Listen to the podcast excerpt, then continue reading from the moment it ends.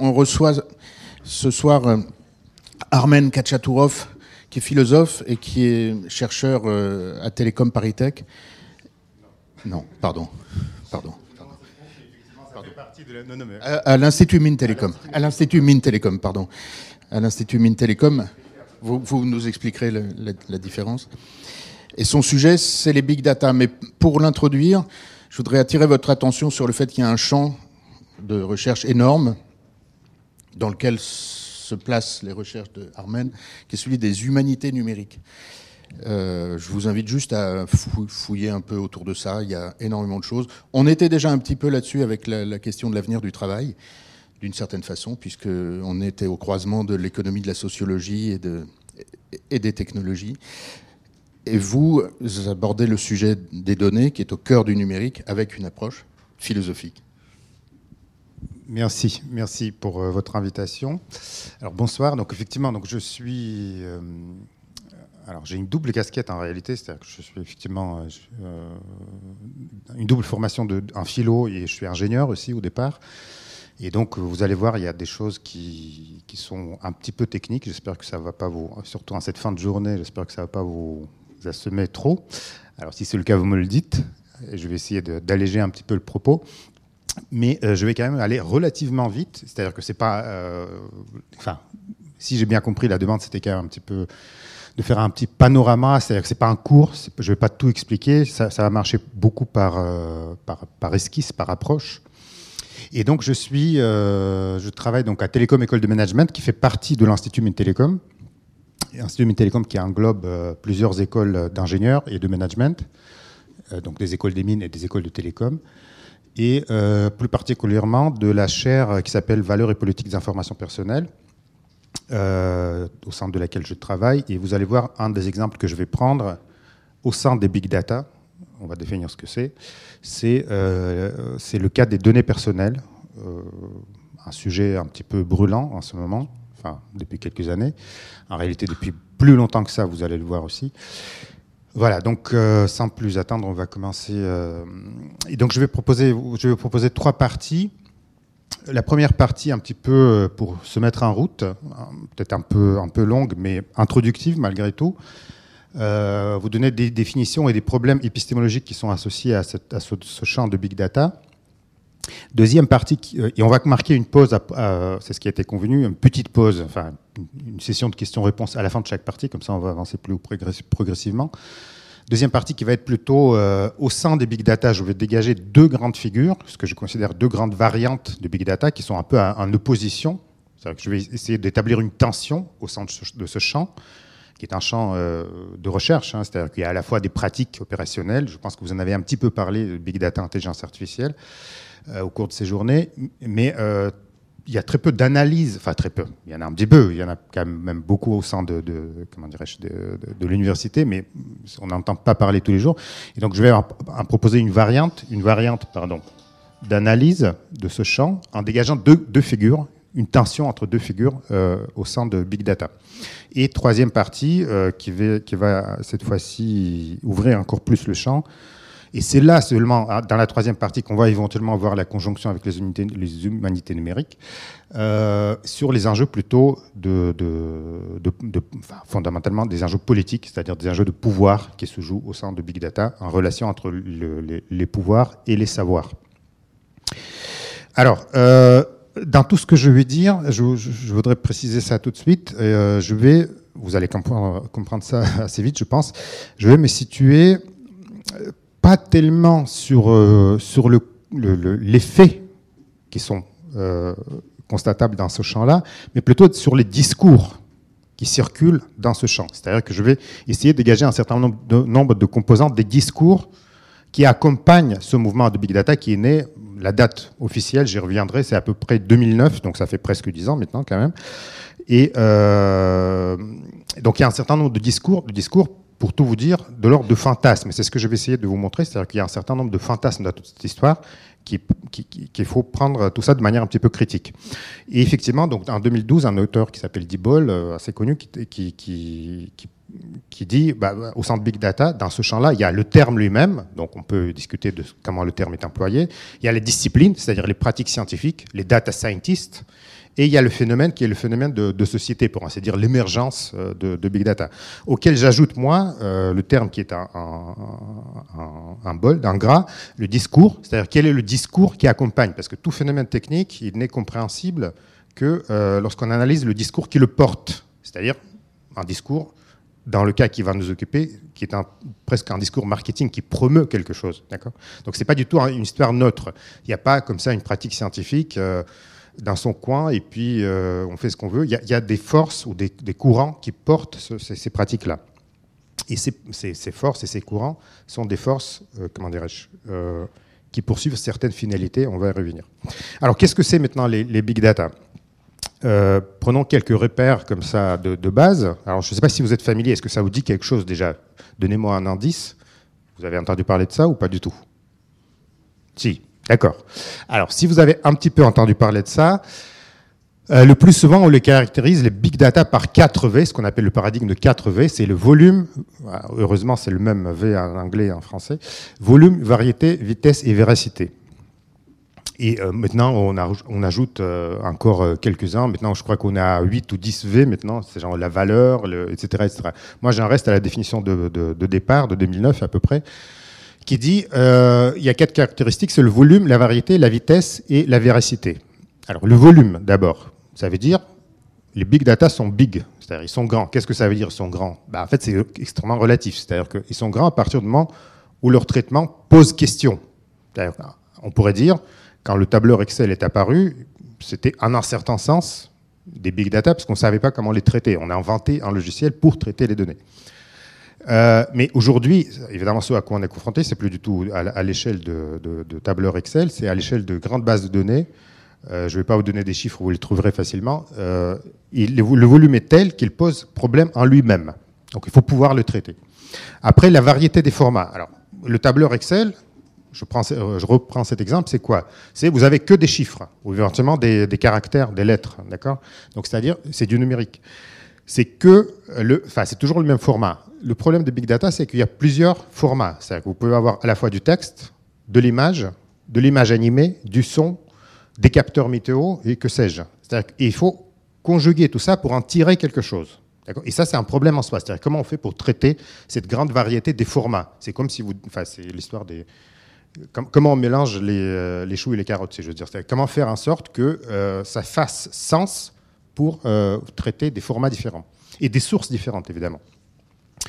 Le problème de la vitesse, c'est le soi-disant temps réel, c'est-à-dire qu'il faut prendre très vite, à une vitesse très grande, les décisions issues de ces bases de données, du traitement algorithmique qui porte sur ces bases de données. Et aujourd'hui, la contrainte de temps se joue à la milliseconde près. Que quand vous euh, devez avoir une autorisation d'une transaction bancaire, par exemple, ça doit se jouer extrêmement vite. Ils ont des contraintes de l'ordre de 10 millisecondes de mémoire, mais bon, enfin, on n'est plus à quelques millisecondes près, si, je puis me permettre. Mais disons que ça, doit aller très très vite et la décision doit être prise très très vite. Et pour octroyer euh, l'autorisation d'une transaction bancaire, alors je ne parle pas de, retrait de 20 euros, hein, je parle des, choses plus considérables, évidemment, il faut passer par le volume, la variété et atterrir, si j'ose dire, sur la vitesse.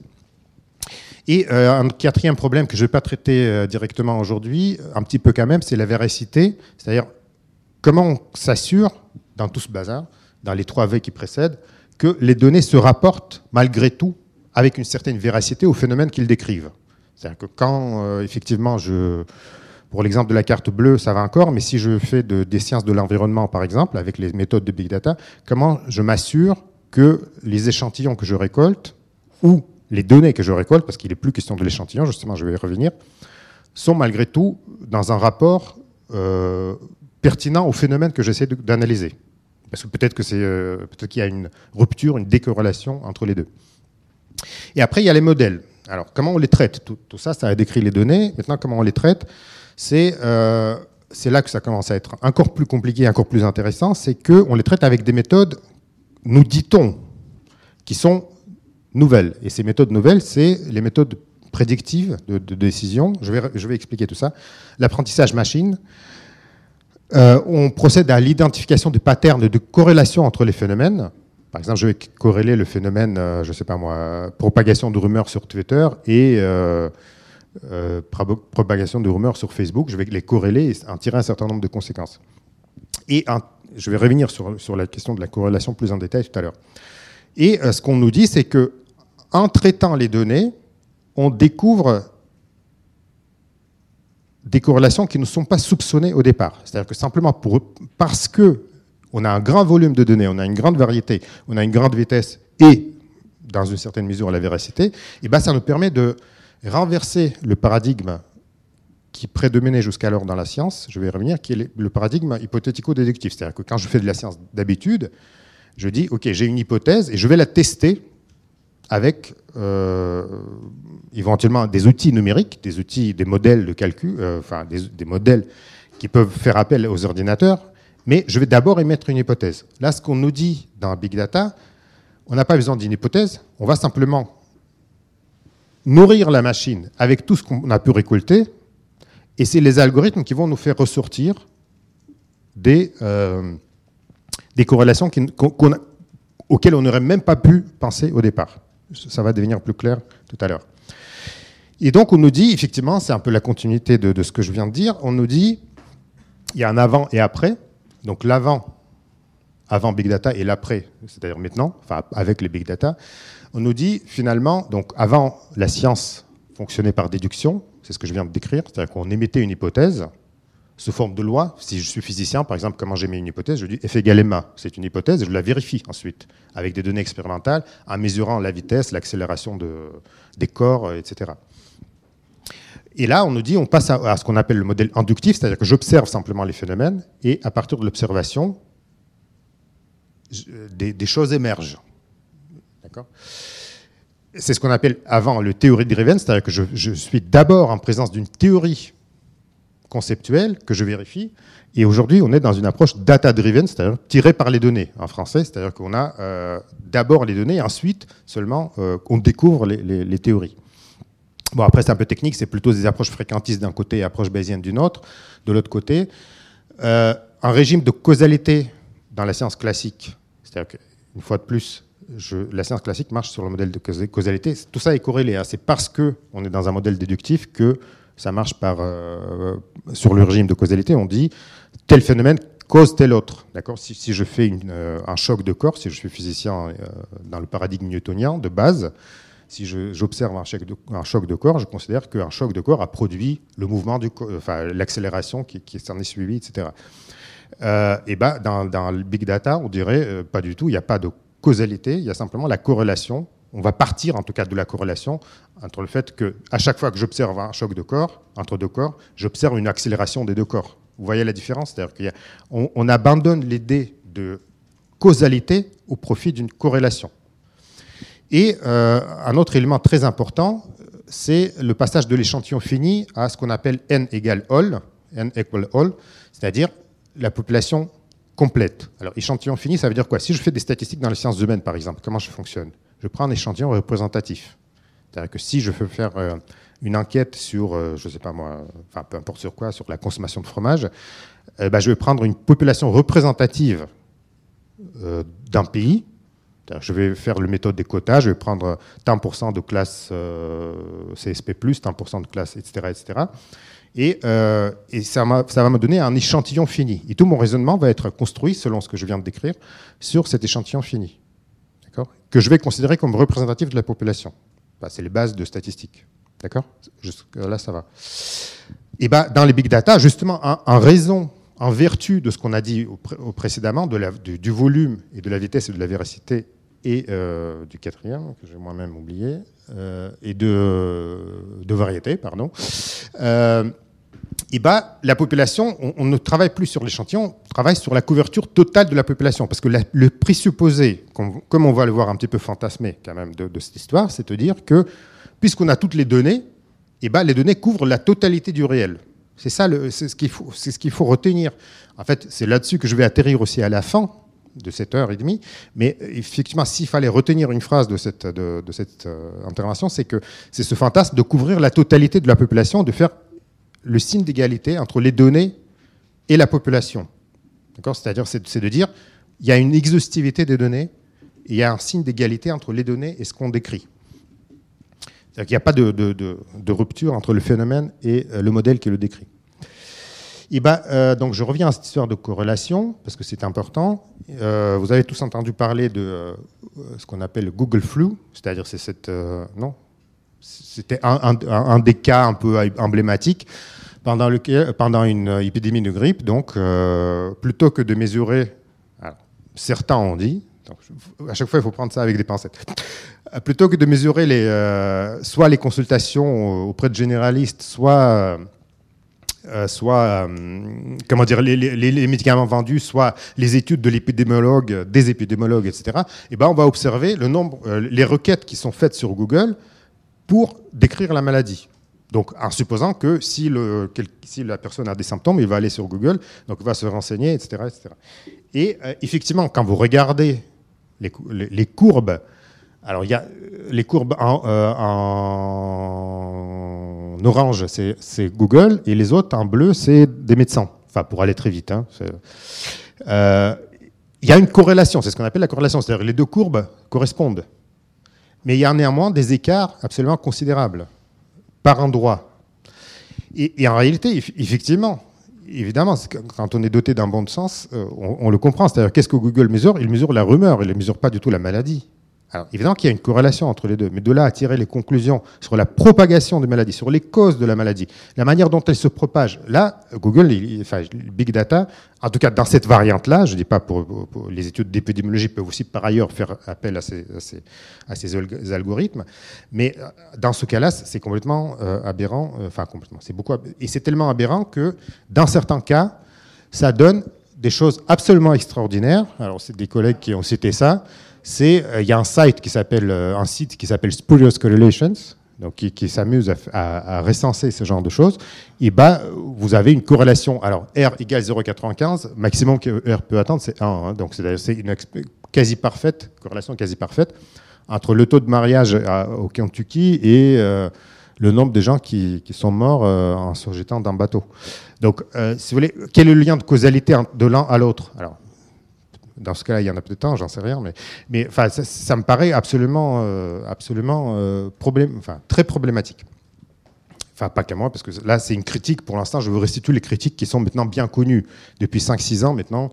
Euh, là, c'est un article très récent, mais cette question de, corrélation, elle, a presque 10 ans. Enfin, la critique de, de, cette, de, cette, de cette prévalence de, la corrélation dans le big data. Et c'est là qu'on rentre dans l'épistémologie à proprement parler. Alors, je, pars de la supposition que vous savez un petit peu ce que c'est. Ce que L'épistémologie, c'est l'étude critique des sciences. Alors, pour la résumer de manière très critique, très, pardon, très rapide, Jean-Louis Lemoyne, par exemple, l'a définit comme ça. Il dit il y a trois questions. C'est qu'est-ce que la connaissance? C'est la question gnoséologique. Par exemple, qu'est-ce que la connaissance de la maladie? Comment est-elle constituée et engendrée C'est la question méthodologique. Quelle est la méthode qui, m'a permis d'aboutir à cette connaissance? Et comment apprécier sa valeur ou sa validité ou ses limites? Comment on, pose les parce qu'on ne peut pas tout connaître, d'accord? Où est-ce qu'on s'arrête? Où est-ce qu'on dit je ne sais plus? Et là, justement, big data, c'est quelque chose qui ne s'arrête euh, presque jamais, d'accord? Donc c'est un petit peu peut-être ça aussi le problème de, cette approche. Bon, après, c'est des, ajouts qui ne sont pas centraux aujourd'hui. Donc, on rentre dans cette question de l'épistémologie, des limites de la connaissance et des modalités de, la constitution de la connaissance. Parce que si on vous dit, euh, euh, je sais, décrire le phénomène, et ben, l'épistémologue va dire bah, explique-moi comment tu as fait pour le décrire. Comment tu as tiré les lois, comment tu as, fait, euh, constitué ton échantillon, quelles sont les méthodes, quelles sont les limites que tu t'es posées, etc. Et c'est comme ça qu'on progresse. C'est-à-dire c'est pas simplement une critique euh, négative, si j'ose dire, c'est une critique constructive. C'est-à-dire c'est en définissant les limites de la connaissance qu'on peut éventuellement aller plus loin. C'est pas en, faisant tout et n'importe quoi, Donc justement, donc l'épistémologie a une fonction critique, mais, mais, nécessaire, absolument centrale dans la science. Et les physiciens, par exemple, le savent très bien. Euh, si, vous faites de la physique, euh, vous savez très bien qu'il faut toujours avoir un épistémologue dans le labo pour, euh, pour justement, parce que on, ne voit pas forcément soi-même ce qu'on fait. Et ben, euh, certains, donc, du coup, en rentrant dans cette question de, l'épistémologie, et l'épistémologie, qu'est-ce que nous dit une des leçons de l'épistémologie C'est de dire, finalement, il y a des grands paradigmes dans l'histoire de la science. Ce n'est pas un développement nécessairement linéaire, mais il y a, par exemple, le passage de la physique, euh, c'est pas tout à fait lié à ça, mais je vous donne juste un exemple comme ça rapidement.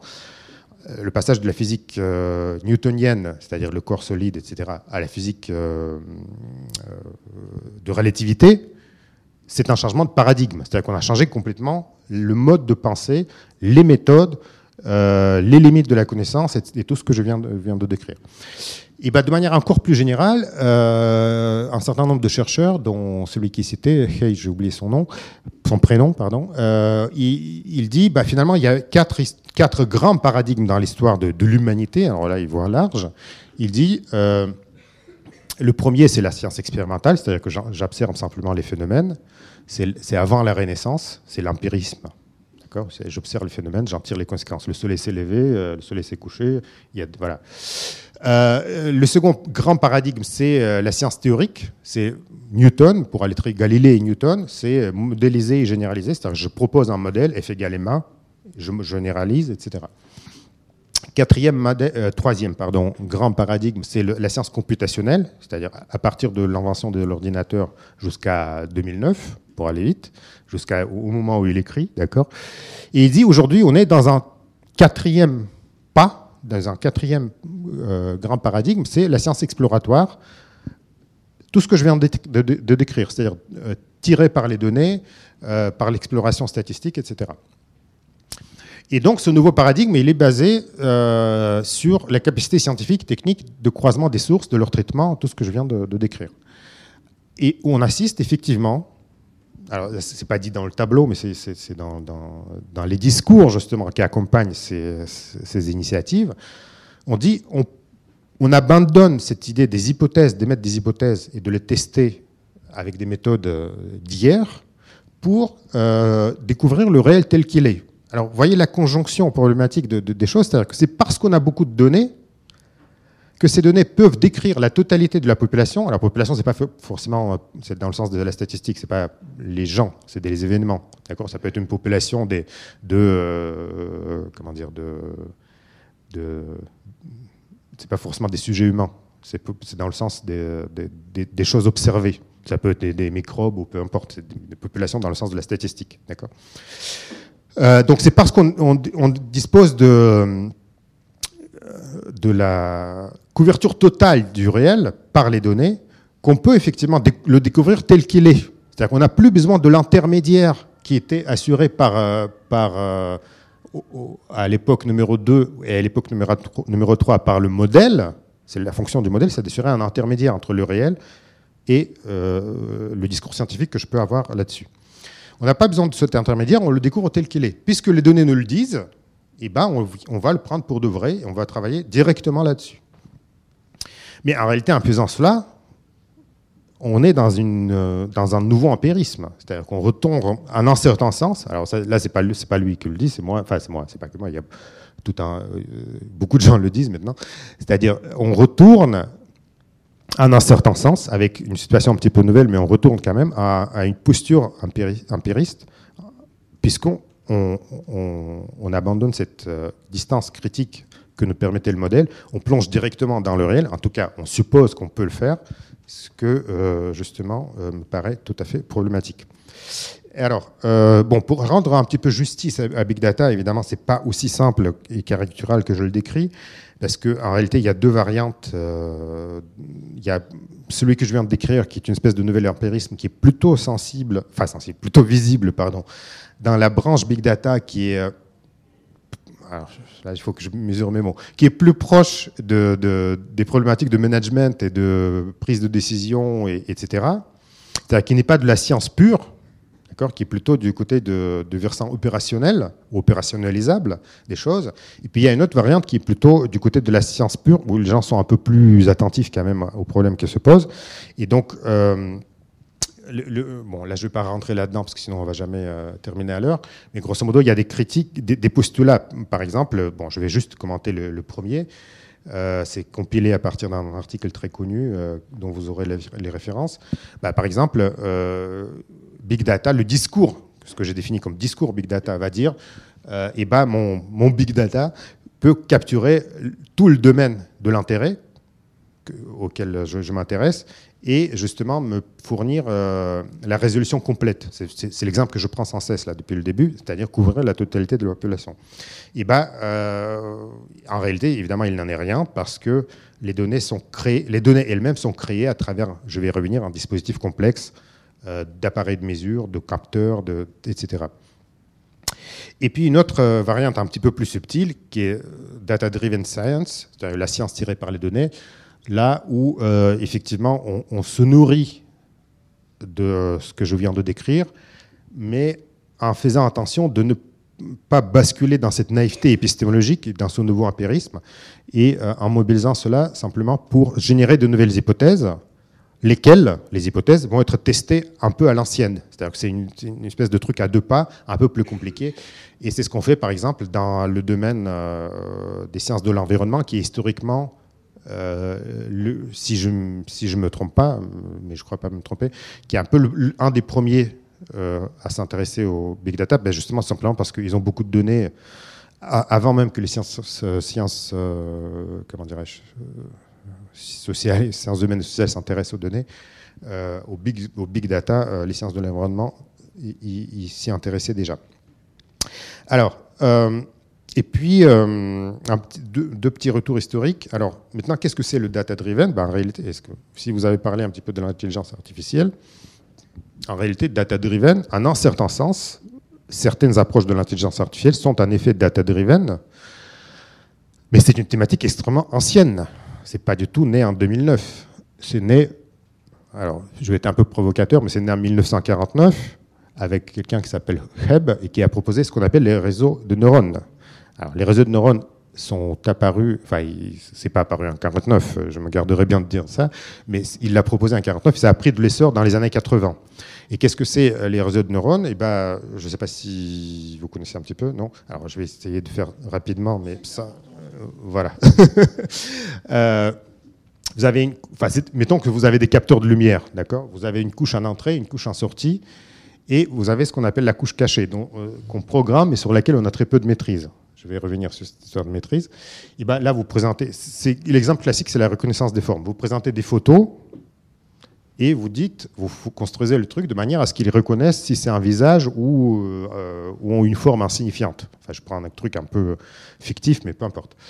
Et ben, euh, il y a deux approches. Il y a l'approche, ce qu'on appelle, c'est là, euh, si je peux vous montrer, c'est l'approche ce qu'on appelle supervisée, c'est-à-dire que quand la sortie n'est pas bonne, il y a un opérateur humain qui dit attention, la sortie n'est pas bonne, donc je corrige. Je passe sur le mécanisme de correction, c'est un peu compliqué on redistribue les connexions, les poids des connexions. Enfin bon, c'est euh, des choses euh, mathématiques un peu complexes. Et puis il y a une autre approche qui est non supervisée. L'approche non supervisée, c'est-à-dire qu'il n'y a pas d'opérateur humain. Simplement, on fait du renforcement. C'est-à-dire qu'à chaque fois euh, qu'on laisse la machine tourner toute seule, et c'est elle-même qui, qui, on programme de telle manière que les connexions sont renforcées lorsque, lorsque on s'attend à la bonne réponse. Et ben, en un certain sens, cette euh, histoire de l'apprentissage non supervisé, l'apprentissage, ce que l'on appelle machine learning, d'accord Maintenant, il va, y avoir des termes qui vont revenir. Et ben, en un certain sens, c'est data-driven, c'est-à-dire c'est tiré par les données parce qu'on a des algorithmes, bien sûr, qu'on a fait en amont, mais ensuite, les algorithmes s'affinent en fournissant beaucoup de données à l'algo. C'est-à-dire que pour que votre algo initial puisse servir à quelque chose en effet, il faut passer par la phase d'apprentissage, il faut lui donner des milliards et des milliards d'images en entrée pour qu'il puisse s'affiner pour reconnaître des formes. Et donc, euh, c'est pour dire simplement, c'est un exemple pour dire que euh, c'est des choses, malgré tout, qui ont une histoire. C'est-à-dire que tous les discours qui disent Ah oui, c'est super, j'ai inventé le truc avant-hier, attention. Euh, parce que souvent, cette, cette, cette comment prétention à la, à la, nouveauté cache des prises de position qui ne sont pas scientifiquement propre, enfin tenable, je dirais. Et donc, un autre tour historique, je continue. En réalité, si on va plus loin, la plupart des approches dont se nourrissent les big data sont très anciennes. Alors, je vais passer rapidement en revue mes, deux figures. Là, vous, vous, souvenez, donc le premier slide et le deuxième slide. La variété des formats des sources, c'est connu, c'est un problème qui est, euh, euh, traité depuis. Euh, allez, 1980, pareil, c'est à la grande époque du début de l'intelligence artificielle. La vitesse, le temps réel également. Euh, la véracité, évidemment, c'est un problème bien connu dans les sciences euh, qui font appel à la simulation et aux données. Simplement, c'est une nouvelle conjonction qui est en train de naître. Et le seul euh, problème radicalement nouveau, c'est le problème du volume. Et on va y revenir une fois de plus. Donc, c'est ce problème de couverture totale de, la population. Et les méthodes, c'est pareil. en réalité, lorsqu'on regarde plus exactement comment ça fonctionne dans la science, déduction et induction coexistent souvent euh, dans, la pratique scientifique. Bon, je ne vais pas les refaire tous, mais vous voyez que euh, globalement, les méthodes sont présentes depuis très longtemps dans la science. Par exemple, cette histoire de déduction et induction, euh, un grand épistémologue, Charles Sanders Peirce, lui, disait à peu près en 1900 que les deux sont nécessaires à la pratique scientifique. Et on ne peut pas faire l'un ou l'autre. D'accord? Ça dépend comment vous agencez le truc, mais on peut pas faire, on peut pas passer de l'un à l'autre comme ça. Les deux sont nécessaires. Euh, il a fait des beaux triangles dans ses livres euh, où il y a déduction, induction, etc., euh, qui circulent comme ça. Bon, et, et, encore une fois, celui qui n'existait pas effectivement avant, là c'est vrai, c'est cette histoire de la couverture totale de la population. C'est-à-dire qu'on a là une nouveauté radicale avec laquelle il faut compter. Alors, après, euh, maintenant, euh, avançons un petit peu.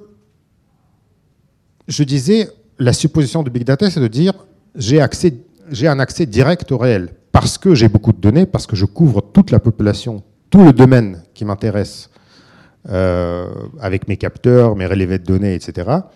Et ben, je vais pouvoir faire comme si le réel me se donnait à moi directement. Et comment il se donne dans, l'esprit, dans, ce discours de Big Data? Il se donne de manière neutre, c'est-à-dire il se donne tel qu'il est. C'est une, une, naïveté épistémologique du réel qui se donne comme ça, moi, et les données sont supposées neutres. Et alors un auteur euh, qui s'appelle euh, enfin les deux auteurs qui s'appellent euh, Bushman et Burgess, ils ont proposé en 2014 tout un revue, toute une revue justement de, des discours comme ça qui accompagnent les, big, data, et il dégage deux grandes figures. Donc c'est une espèce de synthèse de, tout ce qui gravite autour. Ils disent, bah, finalement, il y a deux grandes figures. Ils défendent pas du tout ça, hein, c'est une analyse critique. Ils disent, euh, il y a deux grandes figures qui ressortent. C'est Big Data is the force of nature to be controlled, uniform mass. Donc ouais, c'est big data, c'est les forces de la nature. Il faut les contrôler. C'est comme le, c'est les forces neutres de la nature, c'est le vent, etc. Donc, mais le, rôle de, l'homme, c'est de contrôler les forces de la nature. Vous voyez tout l'imaginaire qui va avec. Enfin, je veux dire, c'est formidable. Euh, et euh, l'autre, c'est, ils sont corrélés, les deux métaphores. Hein. L'autre, c'est big data is nourishment or fuel to be consumed, the new oil. Donc c'est la nouvelle richesse, le nouveau pétrole, le nouvel, or. Il faut le maîtriser, il faut s'accaparer. Enfin, il faut en prendre possession. Donc vous voyez tout, tout l'imaginaire qui accompagne, euh, euh, cette, histoire. Euh, donc, il faut... Qu'est-ce que je veux dire par, tout ça Eh ben, Moi, je pense qu'il faut quand même nuancer ces formules choc autour du changement de, paradigme. Il y a bien effectivement un nouveau mode de générer les hypothèses, mais ces hypothèses, malgré tout, reste guidé par les pratiques de, des chercheurs et les connaissances des chercheurs. Parce que quand vous allez dans le labo, c'est pas du tout ce que vous voyez. Enfin, je veux dire, c'est pas du tout le disque. Vous voyez pas du tout ça. Vous voyez les gens qui font quand même, euh, les chercheurs qui, euh, dont les pratiques, les hypothèses et les pratiques restent guidées par ce que les chercheurs sont, par les méthodes qu'ils ont apprises, etc. Et s'il y a une nouveauté de, de big data, euh, c'est une combinaison, enfin, je pense, spécifique, effectivement, des méthodes scientifiques, spécifiques d'un côté, et de nouveaux enjeux épistémologiques que je viens d'esquisser euh, très rapidement. Et, c'est là qu'il y a un premier paradoxe, me semble-t-il, c'est que, en un certain sens, puisqu'on est dans un domaine qui est où tout est consigné, justement. Toutes les démarches peuvent être tracées, euh, consignées dans une autre machine, explorées, etc., etc où paradoxalement, on devrait pouvoir comprendre comment euh, la connaissance, là je parle d'un épistémologue, comment la connaissance se construit à travers les pratiques des chercheurs, comment finalement la connaissance, pour reprendre l'expression de Bruno Latour, est une construction sociale. Vous voyez, un peu les travaux de Bruno Latour, c'est-à-dire que c'est quelqu'un qui dit, c'est un, des premiers à dire ça, bah, finalement, l'activité scientifique, c'est une activité humaine comme une autre, une activité sociale comme une autre.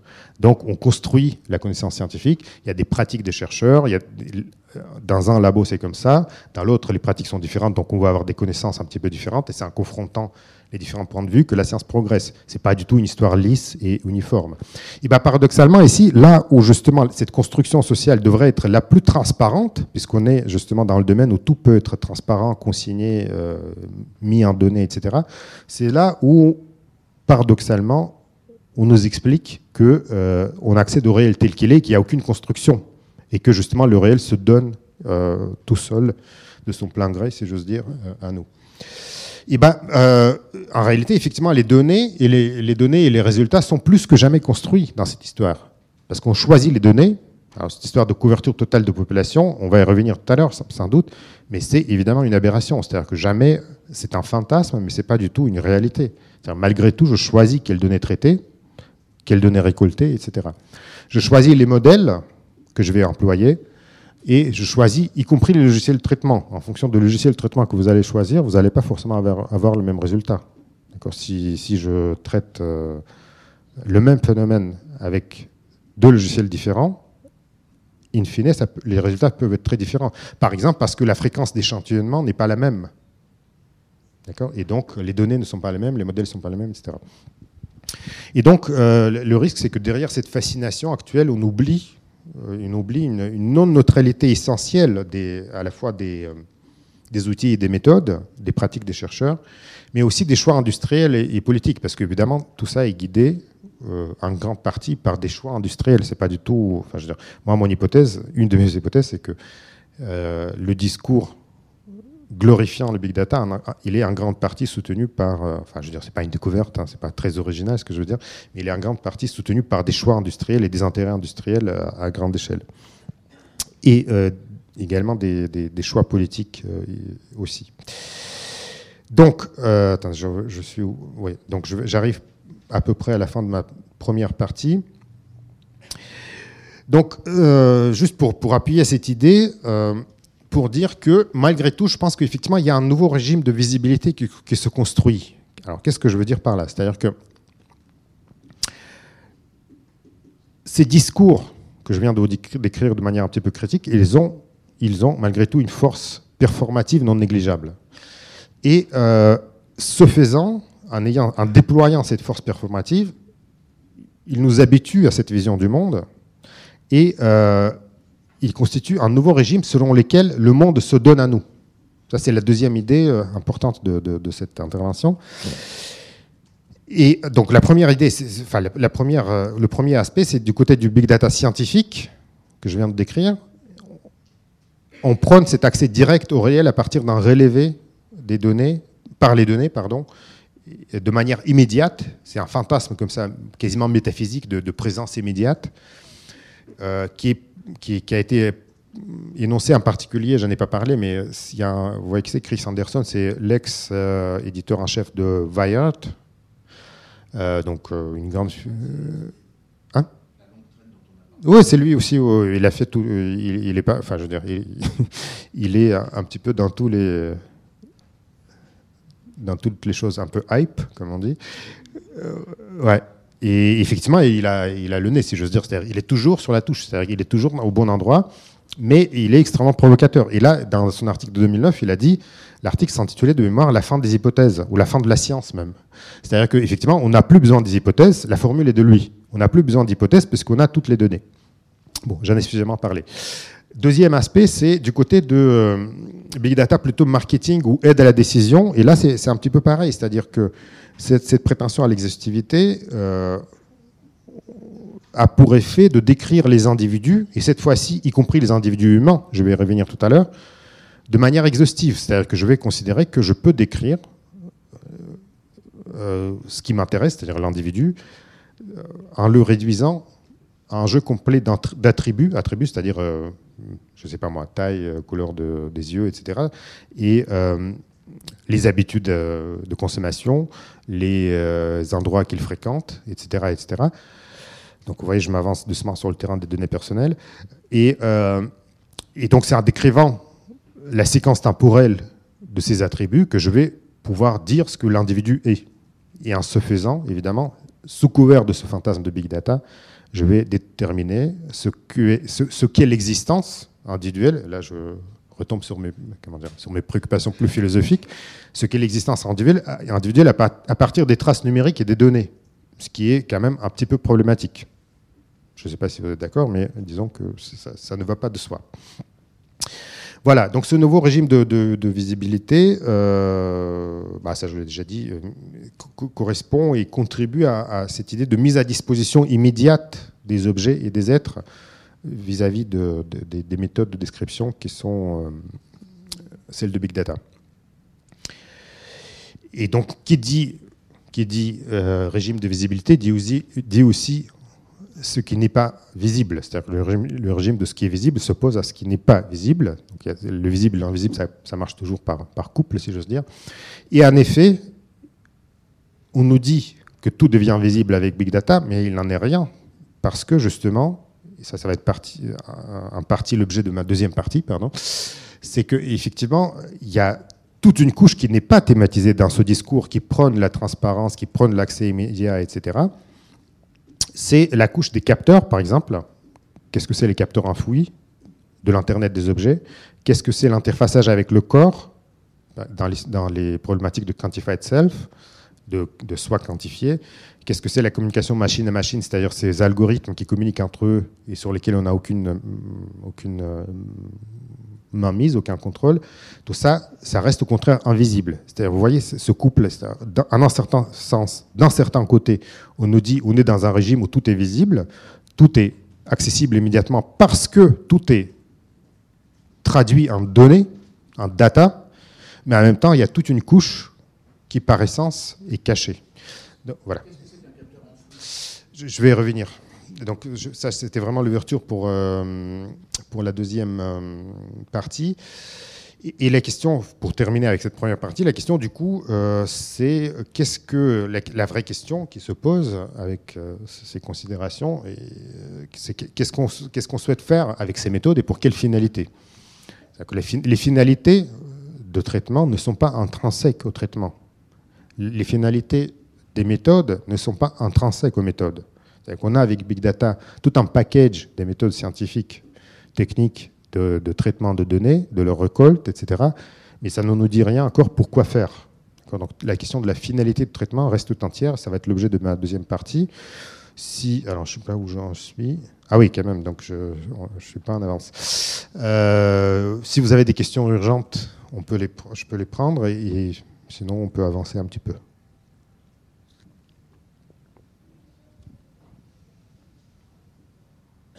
Tout est clair? D'accord. Bon. Bah avançons, alors comme ça on aura plus de temps peut-être pour la discussion à la fin. Alors maintenant, les deux figures de Big Data. Donc tout ça, c'était une introduction où j'ai mis sur le même plan deux variantes que je vais maintenant euh, comment dire, euh, séparer. La première variante, c'est ce qu'on appelle, historiquement la plus connue, c'est l'entrepôt de données, en anglais Big Data Warehouse. Et la deuxième variante, c'est euh, data stream, big data stream, c'est le flux des données. Alors vous voyez l'opposition déjà qui commence à se dessiner dans, les termes. Alors qu'est-ce que c'est le data warehouse? Alors ça, spontanément, c'est le plus simple. Donc là, on va aller relativement vite. C'est ce qu'on appelle communément des bases de données. C'est-à-dire que vous avez des phénomènes à observer, je ne sais pas moi, la météo, mettons. Et ben vous prenez la météo, je vais dire n'importe quoi, sur un mois, vous l'échantillonnez à 5, à, je sais pas, 5 minutes, un capteur de température, mettons. Il prend la température à 5 minutes, euh, toutes les 5 minutes, avec une distance de 100 mètres dans toute la rue. D'accord? Et vous avez un relevé de l'évolution de la température dans la rue ou dans la ville ou dans, le pays, etc. Et bien tout ça, vous le mettez dans une base de données. Et ça vous donne un entrepôt de données Bon, là, l'exemple est petit, mais évidemment, maintenant, si vous, augmentez l'échelle à l'échelle d'un pays, vous voyez bien où ça va, c'est-à-dire que c'est des bases énormes. Et maintenant, ces capteurs météo, vous le conjuguez avec d'autres capteurs, par exemple la circulation. pour comprendre comment se forment les nuages de CO2 etc.. Et donc, évidemment, la description est infinie, parce qu'après, vous pouvez rajouter d'autres choses. Vous pouvez rajouter la grippe de tout à l'heure, parce que peut-être que ça a une influence sur la grippe, la propagation de la grippe, etc. etc. Et donc, comme ça, vous vous accumulez. Et, euh, et euh, vous. Donc là, l'exemple que j'ai pris, c'est les sciences de l'environnement ou de l'épidémiologie, pour aller vite. Maintenant, je vais aller un petit peu plus sur le terrain qui m'intéresse, c'est les données personnelles. Parce qu'évidemment, comme les données sont neutres, on peut tout traiter de la même manière. Et comme on traite la, température dans la rue, on peut tout aussi traiter vos habitudes de consommation, ou euh, vos centres d'intérêt, ou vos opinions politiques, etc. etc. Et ben, euh, pour vous donner l'échelle à laquelle on est confronté maintenant, c'est, je vais prendre juste deux axes, c'est à quelle occasion vous laissez des traces euh, des traces numériques, donc des data qui vont être mobilisées dans Big Data, bah, à peu près euh, toutes les secondes. C'est-à-dire que quand vous êtes sur Internet, c'est l'historique qui est connu par les fournisseurs d'accès. Euh, l'ordinateur lui-même est identifié indépendamment de celui qui l'utilise par soit des cookies, soit ce qu'on appelle le computer fingerprinting, donc l'empreinte de l'ordinateur. C'est pas l'empreinte de votre doigt, c'est l'empreinte de l'ordinateur. Les tweets que vous faites à l'instant même. Euh, vous vous déplacez en ville, euh, tous vos trajets sont, connus parce que vous avez tous un téléphone avec un GPS euh, dedans. Même il n'y a pas besoin de GPS parce que vous êtes suivi par triangulation, n'est-ce pas? Les lieux visités, le temps que vous passez dans chaque lieu, tout ça est extrêmement bien rodé maintenant. vidéosurveillance couplée à la reconnaissance faciale, c'est pas du tout un mythe, c'est effectivement quelque chose qui marche aujourd'hui.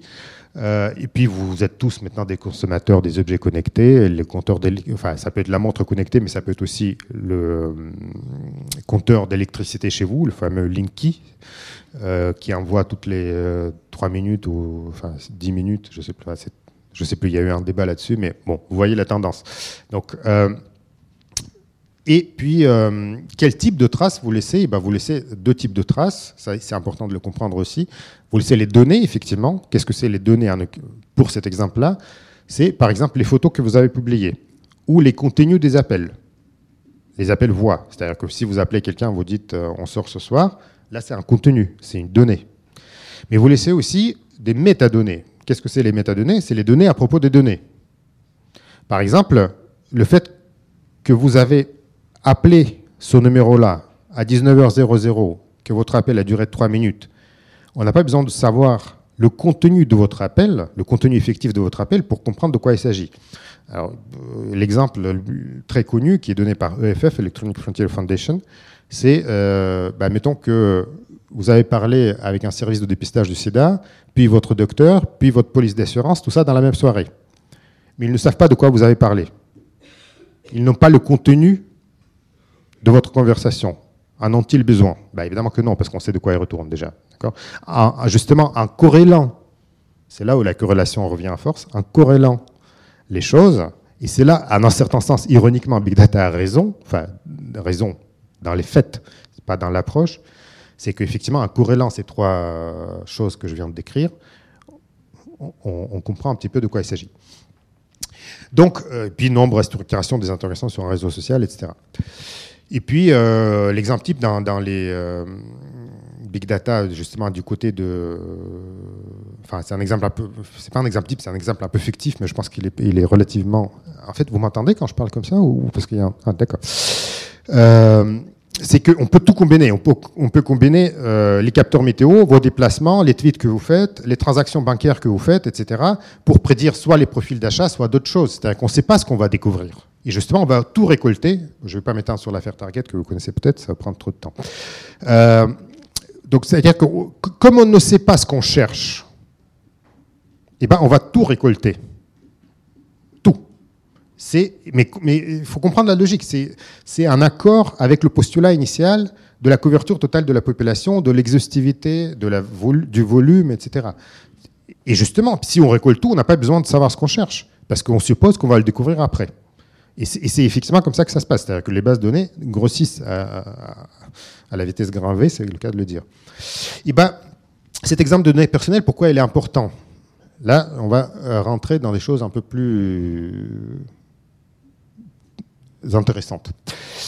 Et ben, euh, L'exemple des données personnelles est important parce qu'il met en jeu un concept central euh, à la fois en droit et en philosophie qui est celui de la finalité. C'est-à-dire pourquoi je fais des choses?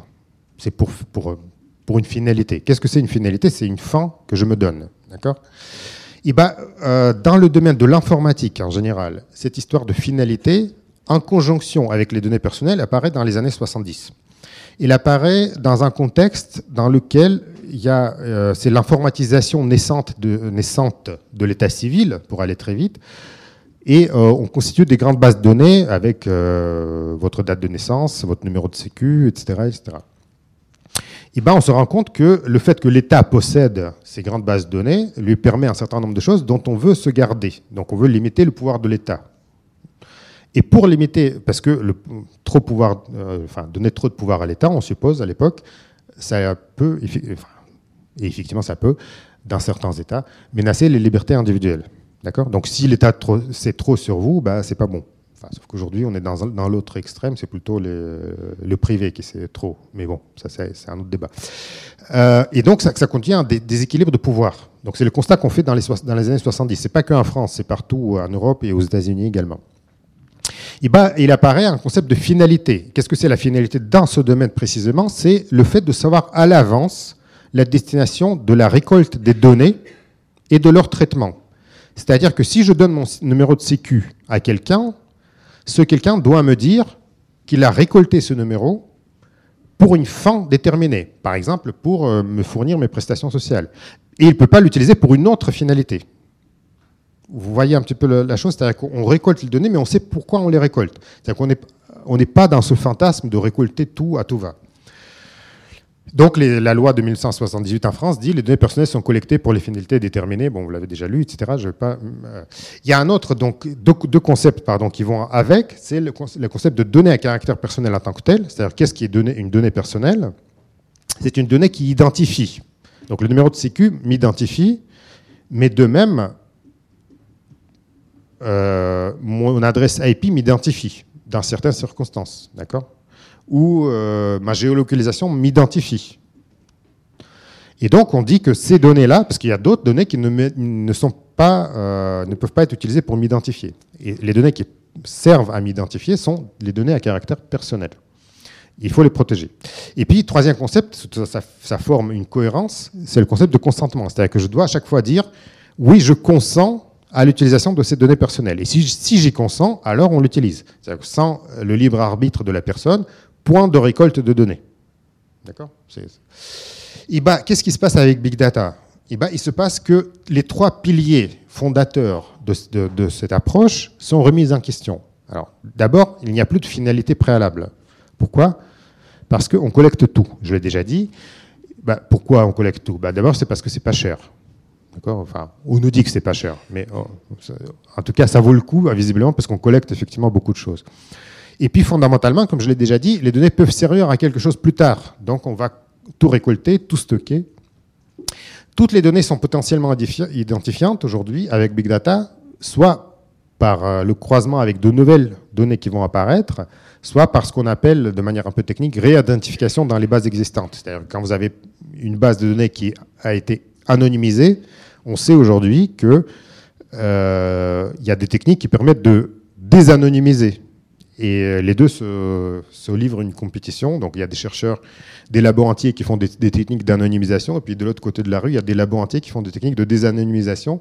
Et donc c'est à celui qui va plus vite. Et euh, les deuxièmes sont très bons, celui qui désanonymise. Donc, euh, enfin, en tout cas, ils sont pas moins bons. et donc il n'y a pas de consentement. Pourquoi? Parce que d'abord parce que la collecte se fait à l'insu de, l'utilisateur, évidemment. Enfin, même si vous vous en doutez, mais vous, on vous le dit pas.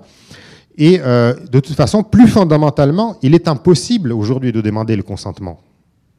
Pourquoi? Parce que les finalités ne sont pas définies. Donc, une, ça a une cohérence. Vous voyez ce que je veux dire? Donc, c'est un paysage qui est extrêmement cohérent, d'où il tire euh, sa force. Euh, et donc, bon, alors, en en un certain sens, tout ça a été prévisible avec l'époque moderne en général. Alors l'époque moderne, c'est à partir de Descartes. Hein. Pourquoi? Parce que, comme le dit Jean-Luc Nancy, fondamentalement, la technique en tant que telle, c'est justement le propre de la technique, c'est de, comment dire, de remettre en jeu euh, le concept de la finalité, fondamentalement. Ça, c'est une, petite parenthèse vraiment philosophique.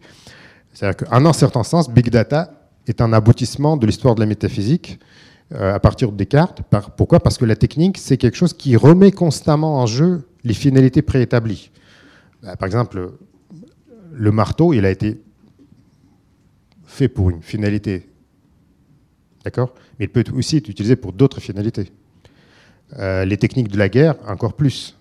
Donc, l'exemple qui, est pris par Jean-Luc Nancy de mémoire, c'est plutôt effectivement des. Euh, ça tourne autour des, problématiques de, guerre, etc. Euh, et, donc, effectivement, il y a la, téléologie. Alors, vous voyez le dilemme, c'est-à-dire que d'un côté, on a envie de protéger effectivement cette histoire de ce concept de finalité, parce que on a quand même envie de savoir où on va, qu'est-ce qu'on fait, comment on fait pour ne pas récolter à tout va. Mais en un certain sens, euh, ce concept de finalité, il est constamment remis en question par la technique elle-même. après, le problème, c'est euh, comment on fait pour justement tenir bon sur les deux tableaux, c'est-à-dire, si, si j'ose dire, c'est-à-dire effectivement garder le concept de finalité dans son rôle protecteur pour ne pas faire n'importe quoi, parce que souvent aujourd'hui on fait n'importe quoi avec les données personnelles. Enfin, vous voyez tous les scandales, euh, maintenant ça, sort trop fois par jour, on n'arrive plus à suivre. Et, euh, et, en même temps, effectivement, en un certain sens, se rendre à l'évidence qu'en un certain sens, c'est une conséquence presque nécessaire de, de, de, de l'époque moderne. Bon, ça, on pourrait en rediscuter parce que ça, c'est une discussion philosophique un peu lourde, donc je pas, qui, implique euh, beaucoup de personnages, euh, en commençant par Descartes et en finissant par Heidegger, donc c'est un peu compliqué. Euh, et donc, pour conclure avec cette première figure de Big Data, ce qu'on y voit, c'est un fantasme qui se joue sur deux plans. C'est un fantasme d'abord de la profondeur temporelle. Le rapport à temps est ici celui d'une mémoire infinie, qui est un droit infini, c'est-à-dire qui peut aller infiniment dans le passé, puisque je peux tout récolter. il ne faut pas, euh, je veux dire, vous voyez, si vous me dites oui, mais les disques durs ne sont pas infinis, euh, ce n'est pas un argument, parce que là, je suis à un niveau. Pardon. Je suis à, un niveau d'un discours qui guide cette posture, d'accord? Donc c'est vraiment un état d'esprit. Et si on est dans cet état d'esprit, et souvent les gens qui prennent ça, justement, ils sont un peu passionnés par l'histoire d'immortalité, de transhumanisme, etc. Donc pour eux, c'est pas un problème. Ça peut être infini, d'accord? Donc et, ce fantasme, il opère. C'est une force.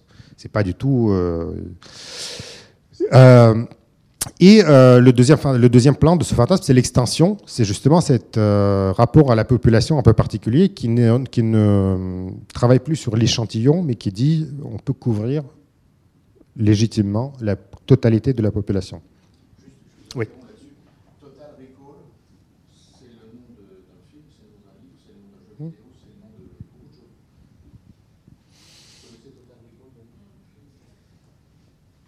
Alors, maintenant le deuxième, parce qu'il ne reste qu'une demi-heure. Euh, le deuxième, euh, la deuxième figure, pardon, la deuxième figure de big data. Donc, d'un côté l'entrepôt et de l'autre côté le flux.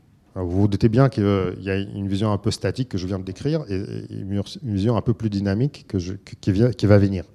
Ben, dans le premier paradigme, celui de l'entrepôt, on est dans un paradigme de capturer et analyser. C'est-à-dire qu'on capture d'abord, c'est ce que je viens de vous décrire avec l'histoire des capteurs qui sont un peu partout, on capture d'abord, on accumule, on accumule, on accumule, ensuite on analyse.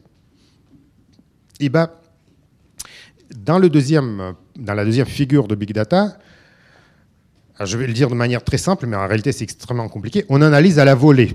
C'est-à-dire qu'on ne stocke pas. On fait tout ce que je viens de dire, mais en temps réel. Cette fois-ci, vraiment en temps réel, en dessous de, seuil de 10 millisecondes, etc. C'est-à-dire qu'on fait une analyse, c'est extrêmement compliqué techniquement, mais on fait une analyse à même le flux des données. Il n'y a pas besoin de stocker. Maintenant, on oublie cette histoire de stockage. On fait tout à la volée. Euh, évidemment, dans les faits, il y a des petites bases tampons, enfin bon, etc. Dans la machinerie technique de la chose, les deux sont liés. Mais moi, ce qui m'intéresse, c'est les dissocier pour faire ressortir les deux pôles, euh, un peu fantasmés de, l'histoire. Et donc, on a, euh, des requêtes comme ça, infinies, enfin infinies, et puis aussi tout le temps, en temps réel. Et, qu'est-ce que ça donne? Eh ben, ça donne ce genre de description. Alors là, je vous invite, je suis désolé, mais je vous invite vraiment à, pas tout lire, mais repérer un petit peu des, choses, parce que là, c'est vraiment, il faut comprendre le discours qui est, porté par ces gens-là. C'est euh, donc on, ne, dévie plus les flux de données dans les bases, on les analyse à la volée, d'accord, plutôt que de les plutôt que de les stocker, on les analyse à la volée en temps réel ou presque en temps réel. L'analogie ici est comme la recherche de l'or. Les mots, enfin, ça vaut son pesant de cacahuètes, si j'ose dire, enfin, de l'or plutôt, en l'occurrence. C'est-à-dire qu'effectivement, vous voyez comment c'est l'or, euh, euh, comment on faisait pour rechercher l'or. Vous avez une espèce de grille sur laquelle vous triez les. Euh, hein, on est d'accord Donc là, la grille, c'est quoi? C'est les outils d'analyse. Et l'or, c'est les données. Enfin, l'or et les cailloux, c'est les données. Et donc, c'est en appliquant la grille au flux des cailloux qu'on récolte les bonnes données et les bons euh, morceaux, les bons morceaux, etc. Alors vous voyez bien que là, on est dans un, dans un je veux dire, dans, un, dans une confusion totale entre l'épistémologie et, l'économie. Quoi. là, ça commence à être vraiment compliqué. Parce que vous vous doutez bien que si la grille a une forme bien déterminée, il va retenir ou pas les cailloux. Donc c'est la grille qui détermine ce qu'on ce qu'on récolte n'est-ce pas? C'est pas, enfin, je veux dire, ça me paraît évident. Et, donc, euh, l'analyse comme ça euh, euh, se produit en temps réel à travers ces, ces, étapes, si j'ose dire. et ben, on va aller un, petit, on va complexifier encore un tout petit peu plus l'histoire. Comment ça se fait en réalité? Et ben, alors, il faut dire quand même que cette approche est relativement ancienne aussi. C'est-à-dire que ce n'est pas du tout hier que ça a été inventé. Euh, l'analyse des flux de données existe euh, 90, enfin allez, dans ces eaux-là. Euh, sauf qu'effectivement, il n'y avait pas le volume. C'est-à-dire qu'on était capable de, traiter les données, les flux de données, dans les systèmes critiques. Euh, je sais pas moi, le pilotage de l'avion, euh, enfin peu importe, mais c'est-à-dire que vous, traitez les flux de données à la volée, mais euh, le volume, vous connaissez le volume, c'est-à-dire que le volume est délimité parce que vous savez justement la finalité à laquelle il est destiné. Donc vous savez ce qui va arriver, vous savez ce qu'il faut récupérer en sortie. Là, le problème, c'est que on a le même problème de flux, sauf qu'on ne sait pas ce qui rentre et on ne sait pas ce qui sort. Conformément au postulat de, départ, hein, parce qu'on récolte tout, enfin beaucoup de choses, et on ne sait pas ce qu'on cherche. Donc, euh, comment ça se passe? Eh ben, un des paradigme opérationnel dans l'histoire, c'est ce qu'on appelle le, le, virtual sensor. C'est le sensor virtuel. Alors, je vous ai parlé tout à l'heure de capteurs de météo. Donc, vous placez des capteurs dans la rue, vous récoltez des données et vous prenez des décisions en fonction euh, de la pollution, vous interdisez la circulation, que sais-je. D'accord Et ben, le capteur virtuel, c'est la même chose, sauf qu'en entrée, vous n'avez pas des phénomènes réels, vous avez d'autres capteurs virtuels. C'est-à-dire que c'est une cascade de décisions algorithmiques. Que le capteur virtuel, c'est un capteur en entrée de laquelle vous n'avez pas le phénomène réel météo. C'est un capteur en entrée duquel, c'est un capteur purement logiciel, c'est pas une chose, c'est un concept, d'accord C'est un algorithme. En entrée duquel vous avez d'autres événements logiciels, par exemple les flux de Twitter, ou que sais-je, ou euh, le cours de la bourse, etc., etc.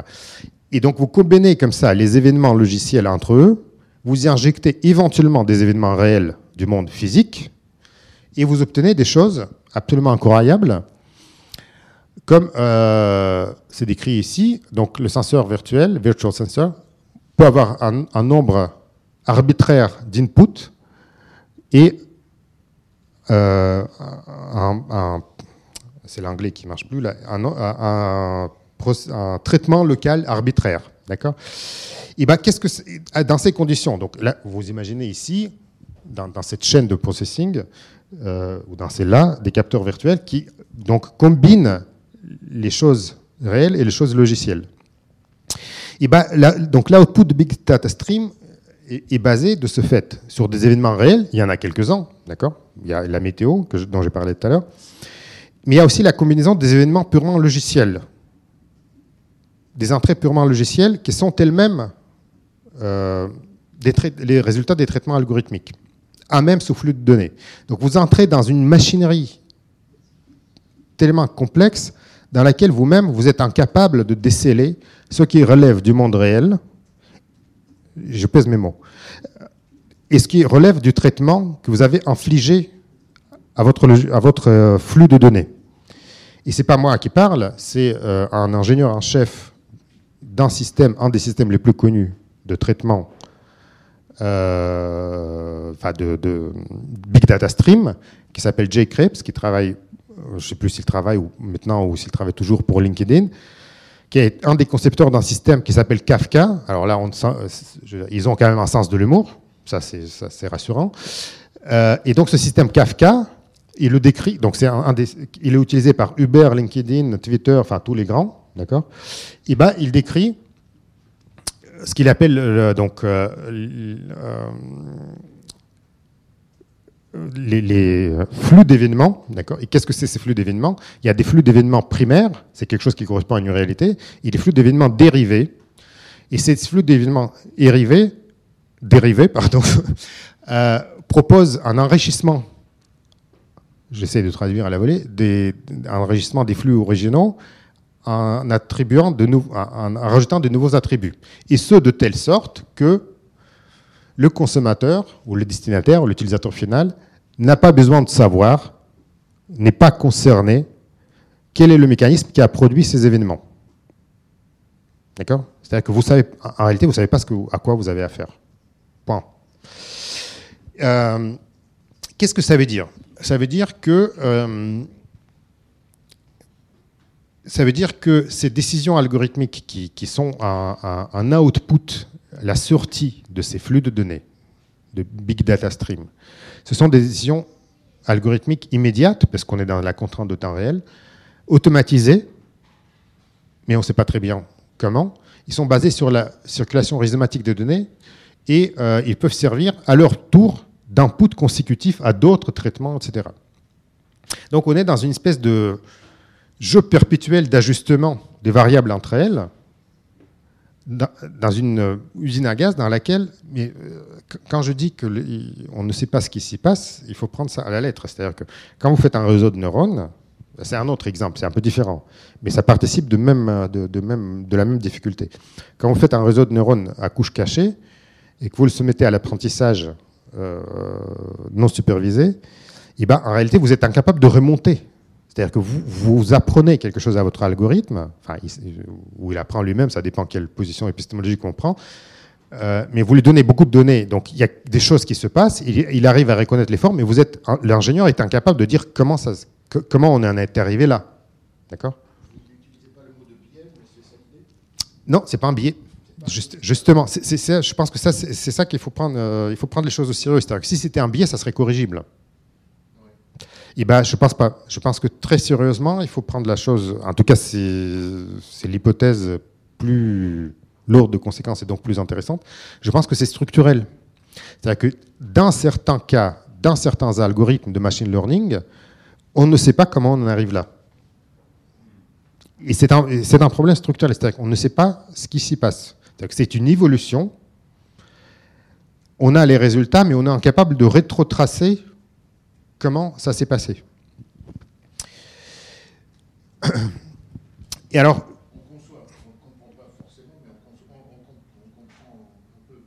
sujet énorme. Hmm.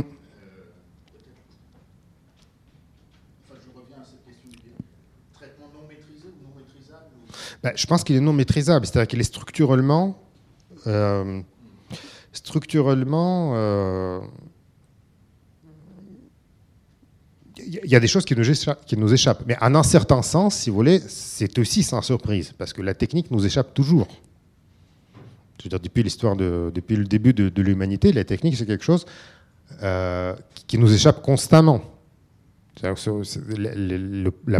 problématique de maîtriser la technique, elle est aussi vieille que, l'histoire de, de, la, de, la, philosophie, par exemple, enfin, l'histoire tout court, autant dire. Et, euh, et donc, sauf que ici, ça prend des proportions, effectivement, qu'on va voir là tout à l'heure, dans deux minutes. Euh, donc, je disais, on est dans une espèce de, boucle d'ajustement perpétuel des variables sur lesquelles on n'a plus de prise. Et alors, si, je voulais un exemple, je vous donne un exemple. Euh, un des exemples, c'est effectivement le trading haute fréquence. C'est-à-dire comment, comment aujourd'hui la majorité de transactions ne sont pas du tout réalisées par des humains, elles sont réalisées par des machines qui utilisent des réseaux de neurones, qui utilisent des, des flux de données, etc. Alors, ça marche à peu près jusqu'au jour où. Donc ça, mais, surtout, on ne sait pas, très bien comment ça, sur quels critères ça se base. Et je pense que les gens qui ont conçu ces algorithmes, ils ont un degré de maîtrise, mais. Il y a une difficulté fondamentale qui est que euh, ils sont eux-mêmes confrontés à la surprise. Et quand, vous regardez comment euh, les ingénieurs travaillent aujourd'hui, bah, on va essayer de faire ce truc-là, on va, voir ce que ça donne. On n'est plus du tout dans le paradigme d'un ingénieur qui bâtit un pont. Vous voyez ce que je veux dire? On n'est plus, dans, on plus dans, ce, paradigme-là. Je connais les lois de la physique qu'on m'a appris. Euh, qu'on m'a apprise et puis euh, donc je fais mon calcul euh, la portée du pont machin la charge paf paf le coefficient de, résistance etc non là les, ingénieurs en intelligence artificielle souvent c'est des, des choses euh, dont ils vont eux-mêmes découvrir les conséquences. Euh, et donc ce jeu perpétuel d'ajustement des variables entre elles, en un certain sens, et là je vais revenir, je vais refaire l'histoire, en un certain sens, une fois de plus, c'est sans surprise. Alors pourquoi c'est sans surprise? Parce que on retombe dans le concept de feedback et d'autocorrection. Qu'est-ce que c'est le feedback et autocorrection? Quels sont ces concepts? C'est les concepts qui ont fondé ce qu'on appelle la cybernétique, c'est-à-dire 1942, Norbert Wiener, euh, je ne sais pas si c'est familier pour vous, c'est les débuts de la cybernétique. Et bah, euh, quand Wiener parle de, alors je ne vais pas avoir le temps de, rentrer dans le détail, mais quand Wiener parle de, cybernétique, un des concepts fondateurs, c'est le feedback, c'est-à-dire c'est le fait de donner euh, un retour. Je fais une action et j'ai un retour. c'est un peu plus compliqué que ça, mais j'ai un retour. Et ce retour, il est autocorrectif, c'est-à-dire que par rapport à une cible donnée, par exemple, il y a une correction. Et donc cette, correction est inhérente au modèle cybernétique. Non seulement ça. Hmm. D'accord, bah, très bien. Et donc, euh, alors, euh, je ne sais pas de quoi elle parle. ah, bon, je ne sais pas le détail, mais donc, alors, mais deuxième élément, c'est celui qui est introduit par le End en italique, mais qui, est le plus important en réalité. Donc Peter Galison, c'est un auteur euh, contemporain qui, a beaucoup travaillé sur ces questions-là, euh, un historien des sciences. Il parle de Wiener, donc de, la machine de Wiener, des machines de Wiener, Norbert Wiener, le père de la cybernétique. Euh, et donc il dit, Peter Galison, ce qui est le plus important, enfin je paraphrase, mais ce qui est le plus important, c'est pas tellement le feedback, parce qu'effectivement la machine à feedback, c'est euh, ça peut être un automate très simple, hein. c'est-à-dire que c'est euh, là ça m'échappe, là c'est la fin de la journée. L'exemple le plus simple, ça ne me vient pas à l'esprit. C'est-à-dire que ça peut être un truc extrêmement, extrêmement simple, la machine à feedback. Bah, la machine à vapeur, par exemple. D'accord C'est une machine à feedback, dans un certain sens, parce qu'il y a un, circuit commande, un circuit force, et puis il y a un feedback entre les deux en fonction de, la température, de, la pression, etc. Mais, mais ce n'est pas une machine cybernétique, euh, la machine à vapeur. Enfin, à un certain niveau de description, je, ne pense pas. Parce que euh, ce qui est intéressant dans la cybernétique, c'est que les règles, c'est ce qui est introduit par End, les règles de fonctionnement sont eux-mêmes ajustables. C'est-à-dire que pour Wiener, la performance est ajustable et les règles qui gouvernent la performance est ajustable aussi. En temps réel. Qu'est-ce que ça veut dire? Ça veut dire que si, comme si dans l'exemple de trading, constamment vous changiez des règles et c'est ce qui se passe, c'est-à-dire que les critères changent tout le temps. Vous voyez ce que je veux dire? Les produits, enfin, par exemple, le problème des produits dérivés, c'est que les critères changent tout le temps, et donc ça, fout le bordel, c'est juste dire. Et, en même temps, le système essaie de s'auto-ajuster. Et, c'est ce qui est illustré ici par ma, phrase, c'est que c'est un jeu perpétuel des, variables entre elles.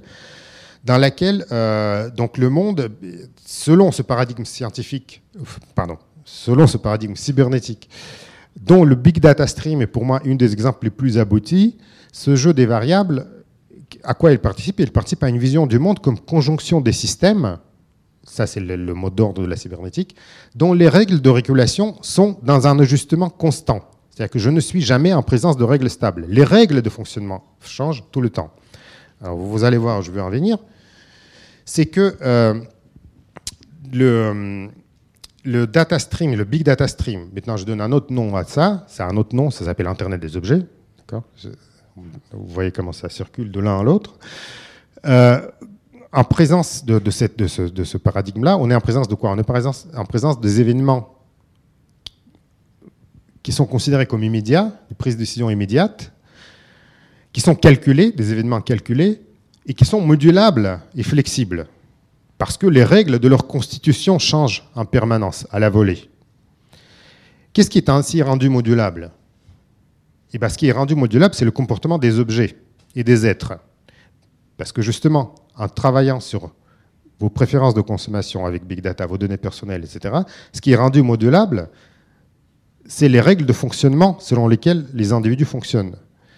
On est ainsi en présence de ce qu'on peut, à juste titre, appeler la production du réel. C'est-à-dire que le big data ne décrit pas le réel. Big data produit le réel.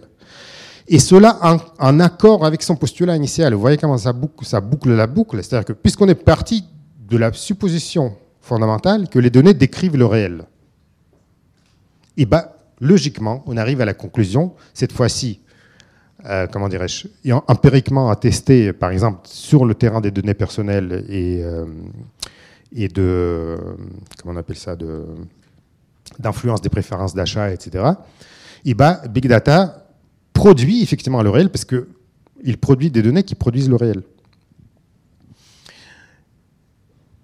Et pour finir sur, sur, ça, alors pas, une fois de plus, il faut écouter ce que disent les chercheurs.